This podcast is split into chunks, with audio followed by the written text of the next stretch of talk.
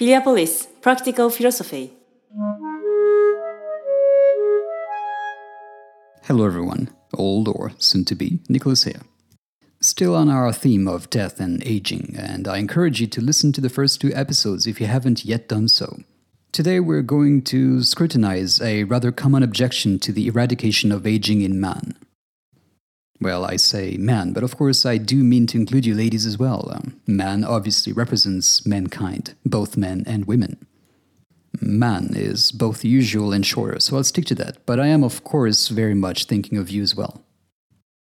So, when speaking of the possibility of changing our biology to slow down, prevent, or even reverse the aging process, often one of the first objections is the natural aspect of aging.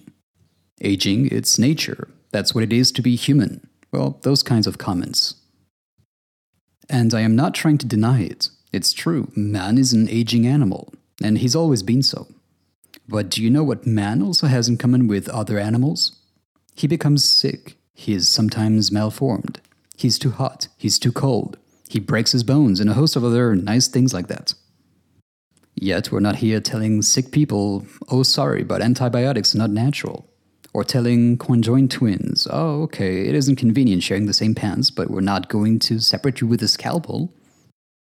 Mm, we don't deny ourselves clothing when not hairy enough, and we aren't choosing to be here sweating like a pig because air conditioning isn't as natural as skin glands. And of course, we could encourage people to hop on one leg rather than climb into a wheelchair. No, I believe it's obvious enough that nobody really takes the natural or non natural aspect into consideration before deciding whether or not something is beneficial. Those who refuse the idea of eradicating aging do so for other reasons and invoke the unnatural aspect to try and provoke some kind of emotional response, which is in fact grounded in not much at all.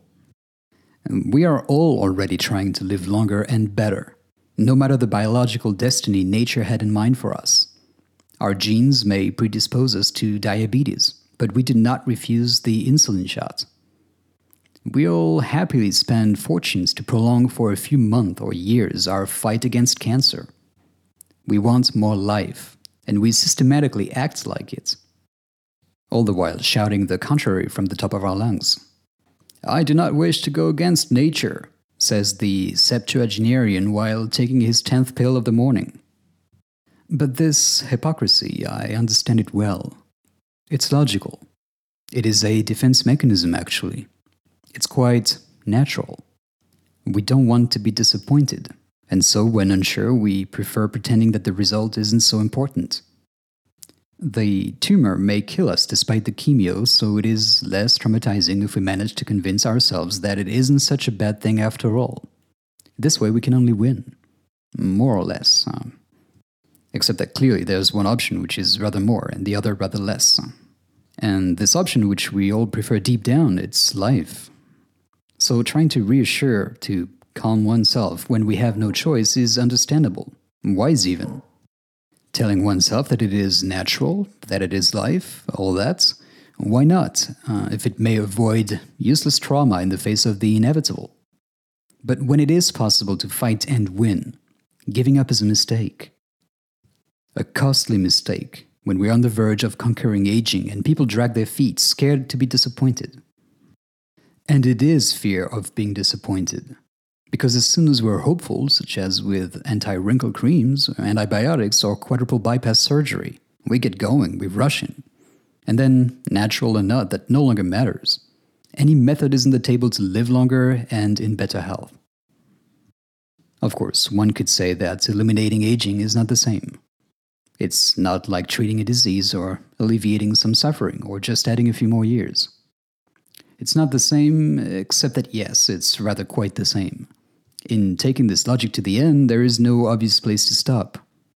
If we are able to unblock all arteries, remove all wrinkles, clean up all brains, remove all senescent cells, eradicate all tumors, well, repair everything that breaks and maintain the beast in shape as if it were 20 years old, in the end, it's precisely the same as preventing aging. And so the question will arise of when to stop repairing, or what not to repair. And if anti wrinkle creams are not natural but good, If coronary bypasses are not natural but good, it's hard to see what other unnatural interventions or reparations would not be good and why. And if we have no more reason to stop here than there, well, we don't stop. And the argument about stopping aging not being good because not natural clearly falls flat. Either we approve those new anti aging treatments tomorrow, or we refuse the bypass surgery today. Okay, we could also say that roughly 100 years is the natural limit that works well for humanity. Except that we saw in the previous episode that no, the evolutionary reasons which implied that biologically speaking we had to sacrifice individuals to save the species are no longer relevant. The aging process naturally arose to serve a need. This need is now obsolete since our evolution is almost entirely in our hands. This mechanism now has as much utility as a vestigial limb which would indeed naturally disappear over time, but thankfully we're going to speed things up. There may be other reasons for the evolution of an aging mechanism. Those are indeed often the subject of other common objections. Men have a psychological need for an end, a sense of urgency to motivate their actions, some population regulation mechanism, and so on. We will go through all these objections one at a time in upcoming episodes, so I won't go deep into it here. From a personal standpoint, at least, we're all rather hypocritical, and it's about time we realized it. The natural side, humanity has long been trying to run away from any chance it got. Ever since man became man, ever since he understood that sharper things than nails could be achieved banging rocks against each other, he has always wanted to get rid of his natural handicaps by playing on his main strength. Also, perfectly natural, his inventivity. And precisely, we have here an important point. Inventivity is natural. So is the survival instinct. Put the two together, and we have biological engineering and the end of obligatory aging. Or rather, the end of pre programmed rot. Either we consider this step as natural and good, or we consider it as artificial, but desirable just as well as other advances since we got down from the trees. Or I extend an invitation to those who love what is natural because it is natural to push their reasoning to its conclusion and go live in the nearest cave. No need to move anything there, all of it is artificial. Speaking of which, natural is not synonymous with good. The plague is natural too parasites which eat their hosts from the inside, mutations making people blind, oversensitive to light or pain, natural catastrophes well, it's in the name already. And to that list, I would indeed add aging, the sacrifice of trillions of living beings who simultaneously have an irrepressible will to live and see themselves just as irrepressibly die slowly. Isn't nature beautiful? I'm rather happy it made us smart enough to allow us to sort the good from the bad in its haphazardly and indifferently put together masterpiece. Because in truth, lovers of the natural make the mistake of forgetting about its innumerable horrors and worshipping nature for its few lucky successes. Well, I'm not here to put nature on trial, although I can hardly resist the urge and I feel it's bound to happen soon. But for now, I only wish to show that natural and virtuous are two entirely decoupled notions. They have nothing to do with one another because in truth, the good can be distinguished from the bad by its capacity to answer our calls, to facilitate or hinder our endeavors to reach our goals. There's rocks on Mars. Is it good or bad? It is, of course, for us Earthlings, neither. They are there naturally. But before being able to judge the situation, one needs to have a basis for judging. If we were on Mars and we had a need for raw construction material, then yes, why not say that this natural abundance of rocks is a good thing? But for now, we don't care. Conversely, if we wanted to stake down our pressurized tent in the same soil, we would certainly be damning the same rocks. They would, in this case, be a bad thing. Natural does not mean good. Natural does not mean bad. It merely means that it happened without man's direction. By the way, this is not the only abuse of language. when we say that it's natural to disappear, to have some limited time and leave room for other generations, we again have an abuse of language here. What we really mean by that, what we're really saying, is that seeing people disappear is common, habitual, normal.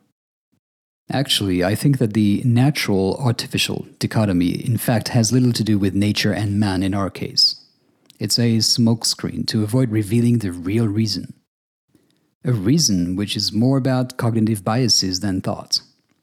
That is to say, more about blind and instinctive fear rather than reason and evidence. And the real axis we are trying, probably unconsciously, to hide is that of change versus the familiar. Change which simultaneously excites us and scares us all. We're used to seeing people die, and it's hard to imagine what the world would look like if they no longer aged. If there were only biologically young people. This is probably quite different from ours, we know that. But how exactly? That we're quite unable to say, and it's frightening. And when we don't know, we have a tendency to reject change instinctively. And why not? After all, it's easy to picture overpopulation catastrophes or some profound boredom and a loss of meaning for life itself. But precisely, the work of the philosopher who's asleep in each of us is to see past this fear and to think, to find out if it is grounded in truth, and to contrast it with the positive developments to decide if, in the end, it may not be worth changing the status quo after all. And I believe that indeed, abolishing natural aging is even more desirable than abolishing the natural plague. We've just seen that it is hypocritical to, on the one hand, praise the natural cycle of aging while on the other doing everything in practice to slow it down. We've also seen that it is clearly natural for man to want to combat what he doesn't like in nature anyway. And that actually good and bad, or what is desirable and what is not, are two notions that have nothing to do with natural and artificial. Refusing to stop biological aging in man under the pretext that it wouldn't be a natural pursuit is not only false, but it makes no sense regardless. So, in the upcoming episodes, we will keep analyzing the fears coming from the prospects of putting the human aging process under control. Until then, thank you for listening to today's episode. Do not hesitate to subscribe to the podcast or to share it. See you soon.